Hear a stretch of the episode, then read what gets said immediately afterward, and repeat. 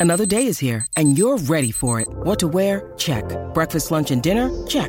Planning for what's next and how to save for it? That's where Bank of America can help. For your financial to-dos, Bank of America has experts ready to help get you closer to your goals. Get started at one of our local financial centers or 24-7 in our mobile banking app. Find a location near you at bankofamerica.com slash talk to us. What would you like the power to do? Mobile banking requires downloading the app and is only available for select devices. Message and data rates may apply. Bank of America and a member FDIC.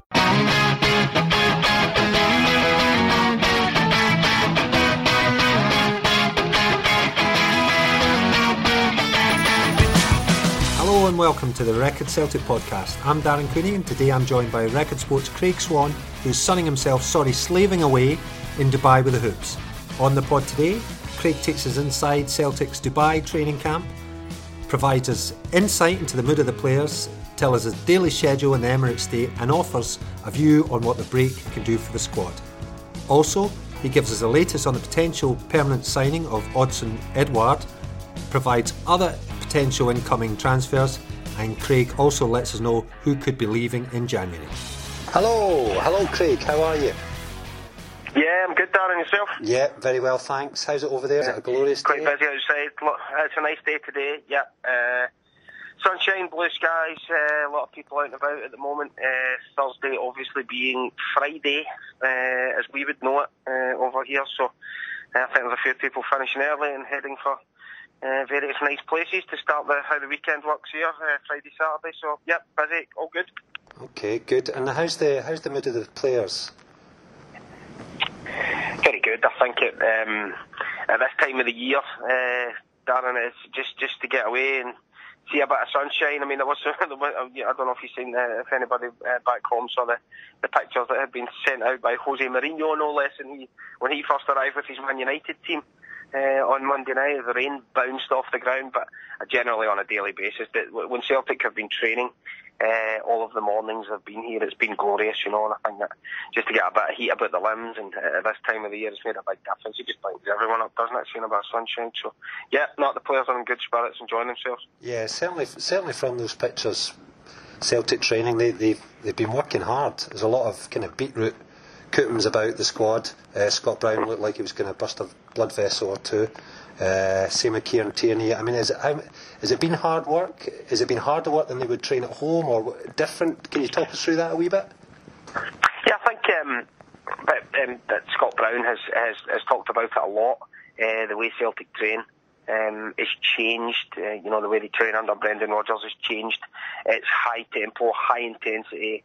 You know, for our you know our bursts, which means that it's you know it's the equivalent of of of you or me or any of the listeners playing five aside and actually not having a break at any point as fast as you can play for an hour, um, which which conditions them for getting through games uh, at home. So they've been doing that here.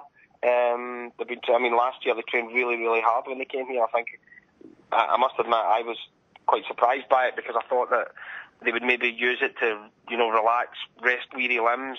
They did that, of course, in the afternoons, but the mornings were really, really punishing for the players. Um, they've gone through the usual tests that you would, just to check where everyone's, um, you know, the bleep test and the speed test, just to check what, to what degree, uh, where people are, how fit they are, whether just, you know, if, if they need a wee bit more rest than others. Some guys to work a wee bit more than others. Maybe some of the ones that haven't played as many minutes, for example. Kieran Tierney, for example, wouldn't need any of that, but you might have some of the boys that have maybe not played as often. Uh, will get trained just a touch harder than the other ones, just to try and get everyone at the same level, so that when Celtic come back for the for the, for the Scottish Cup game with with Brechin on Saturday week, everybody's on an even level and, Yeah. and ready to go for the second half of the season. Yeah, I mean, again, judging by the pictures, a lot of the youngsters, such as Mark Hill, uh, Conor Hazard, Calvin Miller, they all seem to be very much part of the, the first team squad over there. Is that Yeah. the case? Are they just being treated as equals and doing the same kind of work? Oh, absolutely, hundred percent. Yes, um, Brendan Rodgers has never made any secret of the fact that, that there is a pathway uh, for young players. That uh, you know there is an opportunity for them to make it, and the first step to that is take part in first team training, take part in all sessions of first team training, take part at all levels, work the same way, and that gives him an early indication immediately of whether they're up to uh, you know up to that standard, whether they're up to the standard required, and it also gives the boys themselves an indication of where they are, where they need to get to, where they need to be. So, I mean, you know, the it's not as if the Celtic manager is flooding first team training sessions with 14 youth players, but you know, he will give three, four at a time, maybe, or whatever, or whoever's here an opportunity to, you know, to show themselves and, and show their worth, because that's the first step for them. So, no, they've been involved and, and everything that the first team boys have done, absolutely everything. Yeah, well, that that makes perfect sense, doesn't it? And mm-hmm. yeah, absolutely. What what kind of are they are they doing double training sessions, Swanee, at the moment, or have they been doing that earlier in the the break? No, just uh, they've, they've basically been through it about sort of just after lunchtime most days. Um, really go hard at it in the morning.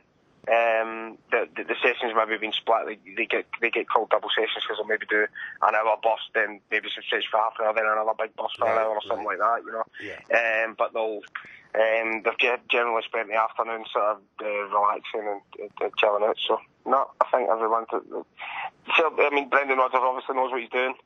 Um, they managed to strike the perfect balance last year of, of hard work and recuperation time, so because they they were flying when they came back last year. So I presume his medical and physical team, headed by Glenn Driscoll, will have everything down to a, a fine art. I mean, he's got data, machines, you name it. Glenn Driscoll's got it, so um, he'll know everything to the last bead of sweat that some boys are dropping, so uh, they'll know exactly where, where, everybody is and they'll get it spot on, I'm sure. Okay, now I know uh, you journalists haven't had any downtime, and that, that's the truth. You've been slaving away. Uh, but what, what kind of activities have the players been allowed to do? You, can you give us any insight into that? Yeah, I think everybody, um, the, the Celtic manager obviously allowed, um, has allowed um, partners to be here, wives to be here if they so choose. Um, some have taken that option, some haven't. There was obviously a week before um, the squad convened. Some people, some some of the, the, players came to Dubai. Some of them went to other areas on holiday. You'll have seen the paper uh, this morning. Kieran Tierney obviously went to Tenerife for a few days. Yeah. I think Stuart Armstrong went to New York, almost got snowed in. I think um, various guys went to, to various places, but they've all sort of convened here. And um, I think everybody's he's got a very good. Uh, Rodgers, Brendan Rodgers has got a very good attitude with his players in the sense that, you know, I trust you. Don't let me down. I trust you you know, I, by that I mean it's not going out and drinking 25 pints a night, but I mean if they want to go out for a bit of dinner and go out and go out or disappear for the afternoon or head away or do what they want to do. So um, I think it's such a diverse group. Um, I know that they went for a um, on Sunday night. There was like a sort of big, big, huge team dinner uh, with the staff and all the players and everyone, and it was like a good introduction for the likes of Marvin Compper uh, to get in and meet everybody. So um, that was a big group gathering that they did together. But generally, it's not. Um, you know, some excuse me. Sometimes you hear of. Oh, they'll have team go karting, or they'll go and do this, or they'll go and do that. Yeah. I think everybody's just been allowed to chill and do their own thing. You know, some people like go shopping, some people like go and lie in a lounger. It's been pretty relaxed. Well, that kind of leads us on to the next bit. I mean, uh, in the immediate aftermath of uh, Celtic Strawberry Rangers at Celtic Park, December 30, uh, Brendan Rodgers was asked about how much his players needed the break, and he responded by saying 150 uh-huh. percent. Uh, uh-huh. I mean, I, I, would imagine you would concur with that, and, and perhaps even further kind of embellish the fact that they were absolutely done in near this, the uh, certainly December. Yeah, I mean, I think anybody that watched, the, the, there was a, I think the possibly the Aberdeen second half performance uh, three days before, two days before Christmas, and the game, at, first half of the game at Dundee at Dens and Boxing Day. There was a vibrancy about Celtic. Other than that, they looked pretty flat through December. They just played so many games. And I think that I think the mistake that people make in this situation, with uh, um, talking about players being tired, everybody connects that with a physical tiredness. Yeah. And I often don't think it is just a physical tiredness. I think it's a mental tiredness which comes into it as well because um, I think it's excuse me a second. There was just somebody at the door there at the hotel room. Sorry for that. Don't the, um, there's, there's, a there's a mental tiredness as well involved. Um, where it's you know if you think about it, it's every Saturday, every Wednesday, peaking the mind for big games. You know, getting you know get, getting into tune, getting having to start games well, it can, can be wearing. Uh, as, as you as, as anybody who's listening will know, you know, if you if you go to work for six months in succession without a holiday, yeah, yeah, getting up every day and going to your work every day and every day and every day, mentally you just need a break. And that run and I think well, it's as much of it. you know, and the, the, the unbeaten run, you know, must take so much mental energy. Yeah, yeah, and the Champions League qualifiers, and then and then the Champions League group games. You know, just it's just you having to raise raise the mind for. Now, I, I guess only and you and I may may not know exactly how that is exactly their level, um, because uh, you know perhaps only an elite sportsman or you know an elite guy would would know what that's like to have to do it. But like I say, the best comparison I can give is you know anybody, anyone that's listening who's going to work for five six months in a row without a holiday yeah. gets to the point where they just need to switch off because it's getting too much. So I think it's as much about that. I think it's as much about, as I say, just relaxing, just sitting down for a wee bit, just having a break, just letting the mind rest more than anything else. Not having to get yourself keyed up for a big game that's coming up. Not having to stress and take in tactics and just have two weeks where you can just clear the mind, you know. Yeah, I, th- I think that's spot on. And I mean, may- maybe I mean Kieran Tierney's been just incredible the past 18 months or so. But I, I think you know that was his performance kind of highlighted that against Rangers mm-hmm. Uh, mm-hmm. on that day. He just looked he just looked done. You know, done. Yeah, yeah. It's not an easy thing.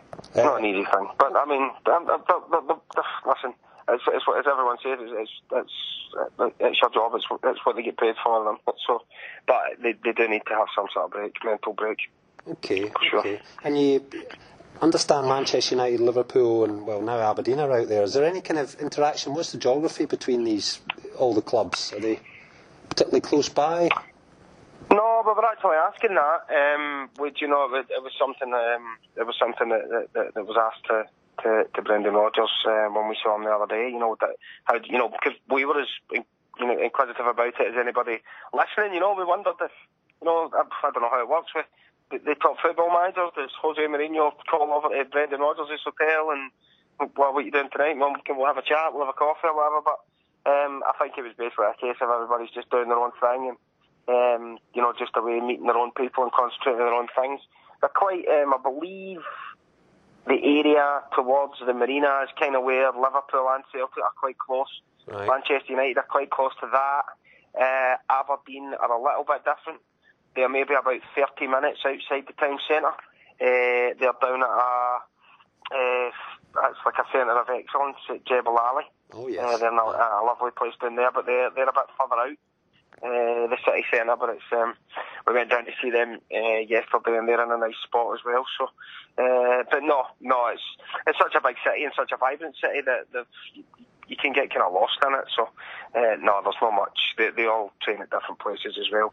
Celtic have been using Al Wasl's uh, Stadium to train, and uh, various Aberdeen have got their own pitches down where they are, and Man United and Liverpool have sorted their own stuff out. So, no, no, that, hasn't been any cases of Virgil van Dijk bumping into Scott Brown outside H&M, that's for sure. Well, not that I know of, anyway. okay, right, and then uh, on to transfers now. Uh, Craig, you wrote this morning about Rodgers giving a latest on Edouard. Can you expand a wee bit on that, Odsonne Edouard? And he, he seems to be not not entirely convinced just yet, or is certainly not going public with his with his intentions. Yeah, I think he he, he was very um, he seemed very relaxed about it. The Chelsea manager seemed very relaxed about a lot of things. You know, he was you know just you know what will be will be sort of thing, and um, outlined that he's, he's been very impressed with with Edouard, not just his football, but he outlined the, the way he's grasped the culture of Celtic, grasped his teammates, made a real effort, you know, trying to learn the language and really integrated quite well. Um, so he's been very encouraged by all those aspects. Not easy, of course, for a, a 19-year-old to come over as a third choice, but um, so I think he's been quite impressed with all, all of those aspects. But of course, what you also have to take into account is he hasn't had many opportunities as yet, obviously because of Griffiths and Dembele. Um, he's only scored four goals because he hasn't played that often.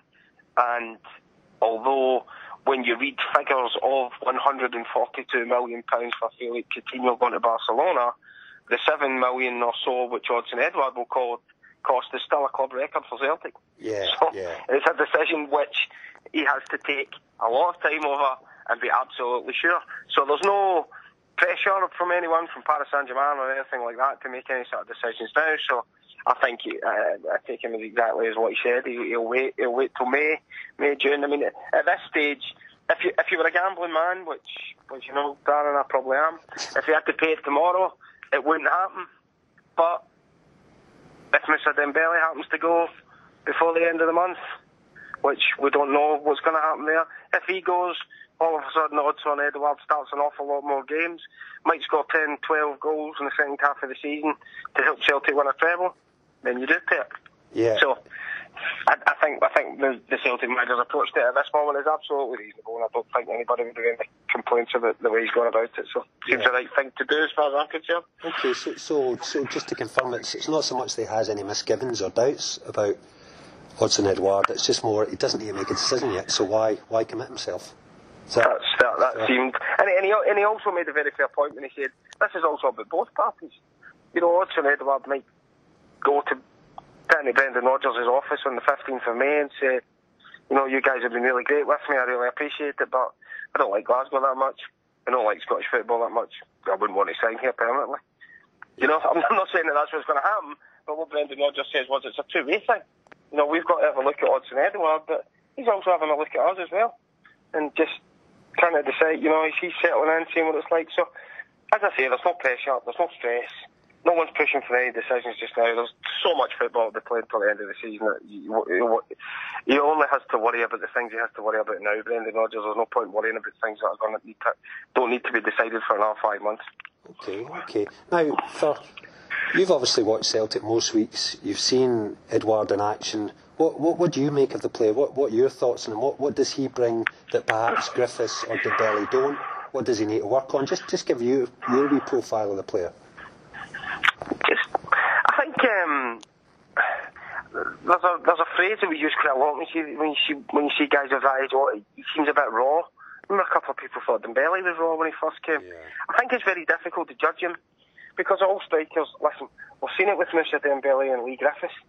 Now they are without question the top two. One of them Scotland's international number nine. The other one's rated about 25 to 30 million pounds. If they don't play every week, even they look a little bit off it. Yeah. As we've seen with both of them. So you're trying to judge a young player on when do we see him maybe for a 15 minute sub cameo every three or four games. So it's hard, so I don't want to. For what we've seen, he looks a bit rough and ready around the edges. The touch is maybe not fantastic. Yet he has done one or two things in games where you think, hmm, well, there's definitely a player in there. Yeah. But it's so hard to make a judgment. And we are the international capital of the world on snap judgments in Scotland. We decide on players within two games, whether they've got it or not. And I think sometimes it can be, you just have to hold your hands up sometimes and say, look, can't judge him. Haven't haven't seen enough of him. I mean, the kid scored the hat trick in, in a game against Motherwell, so he's obviously got something. But to, for Celtic to pay seven seven million pounds, he would have to show it, get an opportunity to, and then show it on a, a far more regular basis or he would have to be doing incredible things at Lennoxtown on a daily basis yeah. to convince Brendan Rodgers to pay it. So um, I suspect it, it, it, it, comes across as a sitting on the fence answer, but it's the old adage of I think there's a player in there, but we just haven't seen it totally yet. A bit like Oliver and Chav. Aye, aye. L- listen, that, that, everything you've said is entirely fair because I think you're, you're absolutely right. In Scotland, fans, journalists even range from one end of the spectrum to the other over player. I mean, Dembele was was going to be the, the world superstar striker uh, one minute, and then you know after a, an indifferent display against Rangers last month, people are rubbishing him. He's, not, he's, not, he's not, good enough, and he's just come back from an injury. As you say, he's been rotated with a wee bit with Griffiths and. Uh, uh, Edouard. So I think, yeah, I, I think we're, we're too quick to offer any kind of judgment. So you're, you're probably spot. Yeah. The only, the only, the only caveat I would give to that, Darren, is if um, if Dembele stays, which I think there's a good chance that he might. Um, if Dembele and Griffiths remain in place for the second half of the season, it's difficult to see where Odsonne's going to get his chances because he played these games this year. Celtic obviously had that punishing. The, the way the season's weighted these days, with the League Cup now all finished before Christmas, a large chunk, I think it's 22 of your 38 Premier League games I played uh, before the break, the Champions League, the qualifiers. that was the time for him to get his chances. Now it relaxes a little bit in the second half of the season. There's a lot more Saturdays to Saturdays. If both the first choice pair are in place, he's going to struggle to get the opportunities to prove himself for the permanent deal. It, that would that, that, would be your only your only concern Rodgers, for him. You know, that makes it harder for Rodgers. It makes it harder for the player. Um, but as I say, you deal with these things as they go along. The one thing Brendan Rodgers certainly can't do is roll the boy out, say, "Oh, no, no chance, it's not going to happen," destroy the boy's confidence. Then has to sell Moussa Dembele because Celtic get a ridiculously good offer, and he has to turn around to Odsonne Edouard and say, "Kid, you're going to have to help win us a treble." Uh, yeah. so, two weeks after saying mm, I don't think you're good enough for a permanent contract. So you know how these things work. Yeah, yeah. Okay, Swanee, right? What, what can you tell us? I mean, you touched upon Dembele a wee second ago there. What's what's your thoughts? And you are you becoming increasingly moving towards he's going to stay, and if so, why? I think. I mean, this is, is, is just an opinion of mine. Um, I think the the people in charge of, well, I think Moussa Dembele himself, I think the, the people in charge of Moussa Dembele um, have, are, are very careful. They're not the type of people who just jump in and jump in for money, and it's all about the development of the player, the right career path, going to the right club. Um, because of that attitude, is the reason why he's at Celtic in the first place. Because they had it mapped out and they knew, right, the next step is go to a big club with a lot of pressure, go prove yourself, go play in the Champions League. So I think the fit will have to be right for Mr Dembele, and I don't just think it is a case of a club offers X amount of money that would be acceptable to Celtic, so that's it, Mr Dembele has to go. I think the club in question who make the bid, I think if it then gets put to Dembele's people, they will have a good, serious look at whether that club is a good fit for their player. Yeah. And if he's not, then I don't think he would go. So I think it has all the pieces have to be right. Everything has to be right. And as Brendan Rodgers has said as well, financially this deal has to be perfect for Celtic. And he has he has maintained all along, all along, that they will only go for the market value. Uh-huh. So somebody's first of all going to have to come up with the market value, and then it, if somebody does come up with the market value, it's going to have to be exactly the right club. I think to interest Dembele and his people. So I think there's an awful lot of pieces have to fall into place in an awful short, an awfully short space of time. Uh huh. And, and do you think? I'm not saying it won't happen, no, but I think it's oh, tricky. Yeah, yeah. Tricky. I wouldn't be surprised if he's a Celtic player on February one. Not at all. Right. Okay, that's interesting. What do you think? Do you think Brighton fall into that kind of bracket of the next move in his career path to develop him? I mean, what? Just just your thoughts. My thoughts? Probably not. No. Um, obviously, I can't speak for Mr. Dembele, Mr. Dembele's people. I can't speak for Celtic and their money men. I don't have any clue what Brighton are going to bid, how much they're going to bid. Uh, well, we don't know exactly. We've got a rough idea, of course. Um, my own view, not really. No, I don't see it as being. I think they've, um, like like anybody should have. Mr. Dembele has great confidence in himself, and Mr. Dembele's people have great confidence in him and I don't see why going to fight against relegation in the English Premier League for a team who may create two to three chances a game, sometimes less, sometimes more, but for playing anybody in the top half, I struggle to get their own half at times. Yeah. I'm not, I'm not seeing how that fits. Exactly. what you're looking for if you if, if you genuinely believe the boy's good enough to play at a high level. And I think that's what they believe, and I think the boy's confident enough in himself to believe that he could play there. So it doesn't fit for me. Now, but as I say, Mr. Dembele and these people might think, oh, yeah, it's absolutely brilliant, but I, I, I don't see it, I have to say. Well, as you say, if they're, if they're relegated, then he's almost back to stage one. Back to where he started. Yeah, yeah. Back to where he started. Now, the, the, other people will counter argue and say, well, if you really fancy yourself as being that good, you go to Brighton, you score eight, ten goals, keep them up. You know, and then if, you won't be the, playing in the championship. If the chances are created for you, though, that's yeah, that's bad. Exactly, it's not quite that simple. I mean, we've seen situations. Listen, we've seen situations with Mr Dembele over the last uh, six weeks at Celtic, but he hasn't had any chances created for him there.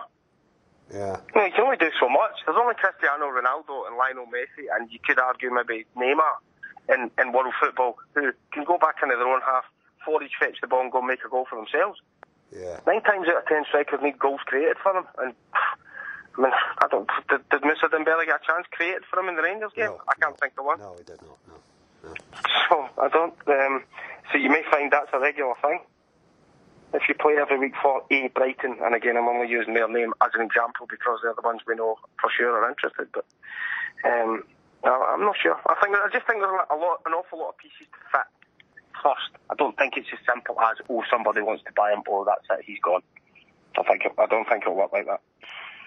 Okay, Swanee, well, thanks for that, that on uh, Dembele. Right, moving on to other transfers, there was a wee bit this morning, a report saying that Charly Musonda, who of course was a target, what was it, last summer? Two summers ago? When was it? Was it last? Yeah, last summer I think. Uh, yeah, that, that Bournemouth want him on a loan deal from Chelsea. Uh, what happened with that, that proposed interest from a number of months ago?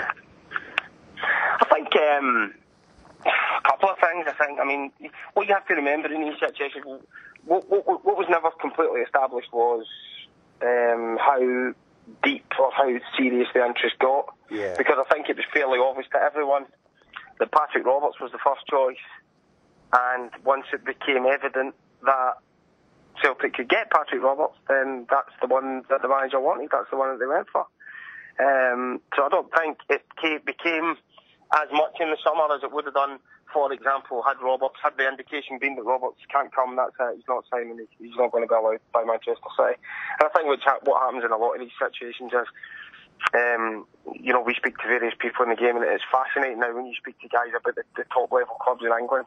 The detail, it used to be, I think 10, 15 years ago, you wanted a player on loan, you inquired for a player on loan and the team, the parent club, if they didn't fancy the player, said, yeah, fine. The work that goes in now in the youth academies, in the youth departments, into identifying specific, because I'll give you an example, I'll give you an example of how it works. If you take it, say, from a Celtic point of view, Celtic saw Kristoffer Ajer as a centre-back Uh-huh. uh, and want to develop him as a centre-back. So, if you want to send Kristoffer Ajer out on loan to try and make him a better centre-back, you wouldn't send him to, say, a club 15 points in front in a league Yeah, yeah. because they're not going to have that much defending to do. So they sent him to Kilmarnock because the environment's the same as what he would be playing, and he was going to be under pressure, and he was going to be facing crosses, and he was going to have to deal with things in his own box, and he was going to have to defend. And that's just an example. That's what they do with a lot of the academy players down south now. They want players to go to certain places Well, that's what because City they know managers will Roberts, play a didn't they? That's what City did yeah, with Roberts. they- yeah. the You want them to go to certain places.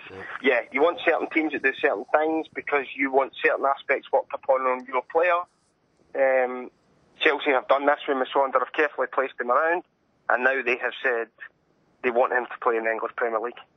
So I think that's they decide rather than you know, and they decide they want to go to the English Premier League because they obviously want to improve his development now and see if he can play at that level. So um, that, that was one that really was kind of a no. It, it was never going to be a starter, even if it was a starter this month. Chelsea decided he was uh, he was staying in the English Premier League, so that's that. End of. Okay, all right, cleared that one up. So if it's not going to be Musonda, who do you think could be coming in, at least, if not names, at least positions? Who are they still looking? What kind of position they're still looking to fill? You know what it's like in these situations, and again, I'm, I'm not trying to sit in the fence. You know how fluid a transfer window can be. Um, it would depend on, for example, if someone comes in and decides to pay X for Erik Sviatchenko, and then somebody decides to come in and pay X something silly for Joseph Simunovic, you then have to identify a defender. Yeah. Um, I think if you're looking at the moment, if, I, if if I'm looking at the Celtic squad just now, one thing that's been we touched upon the fact that maybe chances aren't being created as much as what they should be. Um, obviously, a, a long-term injury. For, well, not long-term, uh, but through the end of February for Roberts. Tom Rogic is out injured, still doing his rehab. Would you sign somebody for that position? That that would be the most glaring position for me. That's probably required at the moment. But then, do you go and sign somebody when you know in two months' time you're going to have your two creative, two your most creative players back? I don't know. I think left back cover for Kieran Tierney, maybe. Right back cover for Mikael Lustig, maybe. But Anthony Ralston's coming back, so there's not as much I need for that. I'd say they're pretty much. I think they're, pretty much well covered. I think it's just a case of if they can find somebody of good quality, whatever position he's in, he'd be worth taking if he's available, and if he's affordable, and it's and it, it's not going to make them better, then he would. But I don't think he's necessary. Uh, listen, if there was to be some news come over the next two weeks to say, look, there's been a setback for Tom Rogic, and he won't be back till April. Then, if you were asking me to pinpoint a position, I would say number ten. That kind of area, you know, creative player, maybe. Yeah, yeah. Because I don't see anybody else in the squad who can really do it. Roberts has that kind of slight foot, but he plays off a wider area. They don't really have anybody else who can be a 10 other than Rogic. But if Tom Rogic is going to be back, I think the schedule is end of this month, beginning of February. It's not that big a pressing need, is it? I wouldn't have thought, but that'll maybe depend on how Rogic is. But that would be the only that would be the only glaring thing I could see for the running. Um, Unless, as you uh, say, uh, a a problem. Sviatchenko or you know whoever leaves. Well, with, well, Erik, Sviatchenko's going to go. I think that's pretty obvious. Um, I think that's been made fairly clear. Still Obviously, Denmark, the you signing of think? Compper. Still down. Well, well, I I think there would be interest there. Well, I know there is interest there. Um, but I think I think my my own mind tells me, and certainly some of the things I've heard from I've read from Erik Sviatchenko would suggest that I don't think he would like to go home just now. I think he would rather go to England. I still think he believes he can play in the English Premier League. Who says there's anything wrong with a player having some confidence, eh? Um, so, but um, he may. I'd suggest he may have to go via the championship. Um, but I think he would. That, I think if he had a choice, he would maybe be there, or maybe the German Bundesliga or something. I don't think he would like to go back, but he may not have an option. Um, and there's obviously a lot of people looking at Jozo Simunovic. There has been for quite a considerable period of time. Um, but no one's actually been prepared to come forward with a bag load of cash and make the commitment to, try and buy him. So, Yeah, um, Lazio yeah, were that- yesterday, weren't they, with for Simunovic? Uh, Yeah, again, it's from from what we could gather, it was he was one of a bundle uh, of centre halves, and that didn't appear to be. That certainly hasn't been anything as far as we're aware made to Celtic, as far as we've been made aware. Celtic haven't heard anything about it, but of course we all know how the transfer window works. If the business isn't done by the first or the second, it tends not to be done the 29th, 30th, or 31st. yeah, yeah, yeah. Do, you- do you think Celtic are ready to kind With a lot of chat in between. A lot of, lot of stuff, not a lot, of, a, lot, a, part. lot, a, lot, a lot of chat on who will be moving on 29, 30 and 31. Yeah. you know what it's like. Do, do you think Celtic are ready to cut the losses on Simunovic, though? I mean, he's he's good when he's when he's fit, but that's been the problem, isn't it, for however long he's just out injured so often. Uh, Yeah, well, I don't think I, I don't think there's anybody speaking out of turn by saying that the Brendan Rodgers has said from the very outset uh, a key to any player is uh, talent and availability. Availability. He always makes the point that top players are always available. And if you have a, if one of your players isn't available all the time when you need them, then you have to think, well, if we get an offer for him, we might take it. Um, again, this is this is just my opinion, but if, if Celtic got a good offer for Simunovic, you'd be tempted to take it, surely. yeah, Surely. yeah, yeah. He, he was quite Rodgers was quite pointed when he said that about Simunovic. You know, it was pretty as scathing as scathing as Brendan Rodgers ever is. Uh, But it's amazing how things change, isn't it? Because at the start of the season, um, he was he was desperate. Uh, you could tell when the centre halves were missing, and then the guys were getting injured, and they said, you know, Simunovic and Boyata, that is my first choice pairing. And when I get them on the park, you know, you'll see what happens. And they got them back together for the Old Firm game. They were they were solid, or they didn't have much to do. Um, then four days later, they go to Brussels, keep the the only clean sheet of the Champions League group stage campaign away to Anderlecht in a 3 0 win, and you're thinking, yeah, see where he's coming from there. That's what that's what he sees as a long term partnership. That's it. Looks good. And then bang, it just Simunovic starts gets injured again, and mistakes creep in, and I don't know, and he misses the last few games. Now Ajer's come in, the team done okay. Marvin Compper's been signed, presumably not to cut the grass. So um, I'm guessing that, that that if something was to come in, they may think about it. But obviously, Sviatchenko's the one who's Sviatchenko's the one who's been seen as expendable at the moment. yeah, yeah. It would take a substantial amount of money, I think, to then move Simunovic as well. Okay. But Okay, and on Compper, you just you mentioned him there, uh, Swanee. His signing wasn't exactly greeted, if not it was an underwhelmed reaction, but it wasn't exactly dancing the streets uh, in and around Celtic Park. But actually, if you look at it, it's probably exactly what they need. A 31 year old experienced guy. There's been a few wee mistakes. There's obviously potential in Boyata. Uh, but maybe needs someone more experienced alongside him. Is that would that be fair? Absolutely, absolutely. I mean, I mean, Nir Bitton was filling in the centre half, as you know, at the start of the season. Kristoffer Ajer's, 19, 20. Simunovic has been struggling, obviously, in and out of the team. Boyata's still quite young. Dedryck Boyata. Everybody said Celtic need a centre half. Celtic need a centre half. Yeah. Get somebody in with a big experience. Get somebody in the captain. And then they bring in a guy who's got plenty of experience, who's played in Italy, who's played at the top level in Germany, has had a cap for Germany.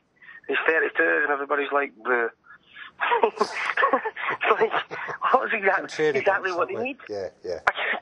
Calming hand on the tiller at the back, somebody to start organising, talk some of the other boys through the games, that calm in there, bit of authority. Listen, we won't know until we see Marvin Compper play, but the CV would suggest he's absolutely what Celtic need. And chat of going out and spending six, five, six, seven million pound on centre half. Just it's fantasy land now. I think. I just don't see where you're going to get a centre half is so fantastically brilliant for five, six million pounds. Where, where are you going to get one? If Manchester City want a fantastic centre half, they're going to give Everton forty nine million pound for John Stones. You know, Liverpool want a fantastic centre back. They have to go and buy Virgil van Dijk, seventy-five million pound. Yeah, yeah. it's just, well, what do you get in the market for four? You know, they should go and buy a four, five million pound centre half. Well, what exactly does that get you? Yeah. I'm not sure. So, listen, we get somebody like Compper on a deal that Celtic got him on. He might turn out to be useless, but to me, it looked like a pretty shrewd piece of business. Uh, and speaking, speaking generally, I mean, it's it's always maybe the fault of uh, fans, self included, why can't a club go and spend five million on that player, forgetting that it's not just five million, the wages need to reflect that. So you're then talking yeah. 30, 40, 50,000 a week, and it's just it's, it's pushing beyond, you know, it's, it's breaking wage structures all over the place, and it's just not doable. That, that, and um, people sometimes feel like grasp. You, you've absolutely hit the, the nail on the head there, Dan. Hit the nail on the head. A five million pound player comes with five million pound players' wages yeah. which are 45 to 50 grand a week. Yeah. You buy somebody at 7 million, he comes with that, you know, and, and so on and so on. I mean, there's talk about Virgil van Dijk and someone 200 grand a week. People have to realise where our clubs in Scotland are at the moment, and although Celtic have much bigger financial muscle than anybody else, there's still limits there you still, you still can't be paying players 70, 80, 90 grand a week, which is what you need to be paying if you're buying 8, 9, 10 million pound players. Yeah. It's just a, a fact of life. Yeah. Okay. Right, finally, Swanee, uh, there was a good spread that you wrote in the paper the other day with Roger. I'm not first. No, no, no, well, it's relative. uh, oh, relative. Good for you. No, Roger spoke about Philip Coutinho the other day, and uh, mm. as you wrote, He's uh, he's been sold for 142, 3 million, however many. I mean, it seems to be a different figure in a different publication every day. It seems to just be rising. But he got him from Inter for just eight and a half million, making a profit of around about 134 million. Uh, yeah, having sp- having not spoken directly to the, I have to hold my hands up. I didn't speak directly to the general secretaries and chiefs and banking men at Barcelona, so when I said 143 million, I was taking it from what everyone else said in Spain, basically. I, I, so if I'm a million out, I'm sorry. Right, if I'm a million out, I'm sorry. Blame Marca. I think you'll be pretty accurate there. But uh, yeah. what I was going to ask you, I mean, how much of that was down to Rodgers? I mean, we, we saw the effect of, especially during his first season, he got hold of James Forrest, made him a better player. He got hold of Callum McGregor, mm. made him a better player. I mean, there's I would guess I'm kind of answering my own question a wee bit, but I'd like you to expand on it if you can. Of the, the Rodgers effect, what he does to the player, how do, what what is it just coaching? Is a lot of man management? Can you just talk us through it a wee bit? Yeah, I think I think I think, I think of all, I think I think the the profit that Liverpool made is it's threefold.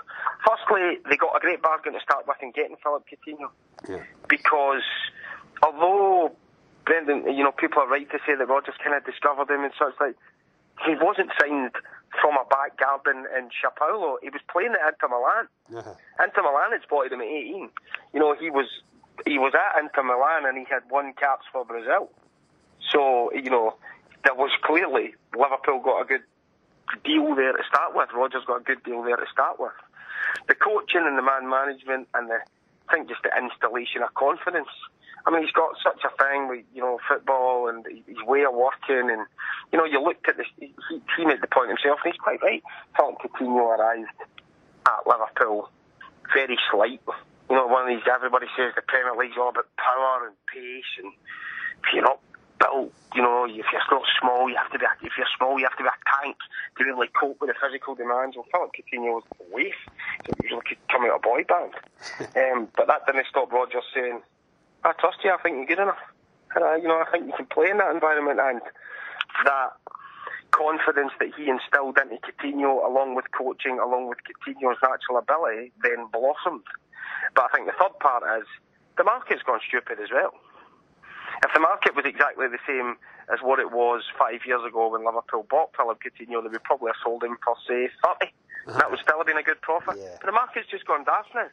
So what clubs are prepared to pay five years ago compared to what they're paying now is completely. I mean, can you imagine even? I mean, we all remember being younger and you know the money was paid for Alan Shearer or whatever it was, fifteen million pound. People are falling down. Yeah. I mean, you can't get a second choice right back in the English Premier League for fifty million pound now. You know, and, and everything's relative, and the transfer fees now compared to what they were five years ago in England are even through the roof. So it's a threefold thing. He was a great bargain in the first place.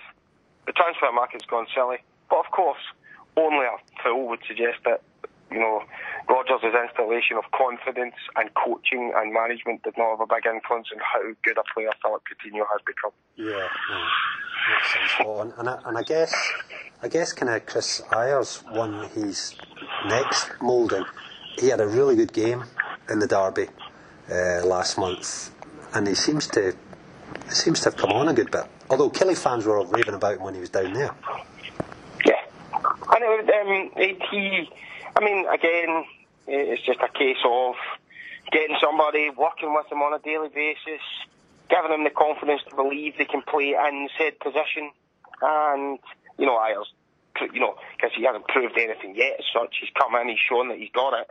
Now, the, now the task for Kris Ajer is to show on a consistent basis that you can be first pick centre half for Celtic. But certainly the improvements are absolutely massive. You can see that. And Brendan Rodgers, and I would guess that the, the time he spent at Kilmarnock, which was Rodgers' design, have to be have to be credited for that. But yeah, yeah, he looks as though he's one who, who may be next on the sort of progression list behind your Callum McGregors and Forrests and Armstrongs and all these guys who have been improved markedly under under the manager. So he, he's all, he always says, doesn't he? That's that's what he says coaching players, improving them, making them better. It's as much about that as as, as good buying, you know. So it's Celtic can be quite pleased they've got someone who's prepared to invest his time and effort and knowledge into these boys because it will save them fortunes in one hand and it'll probably make them fortunes in another.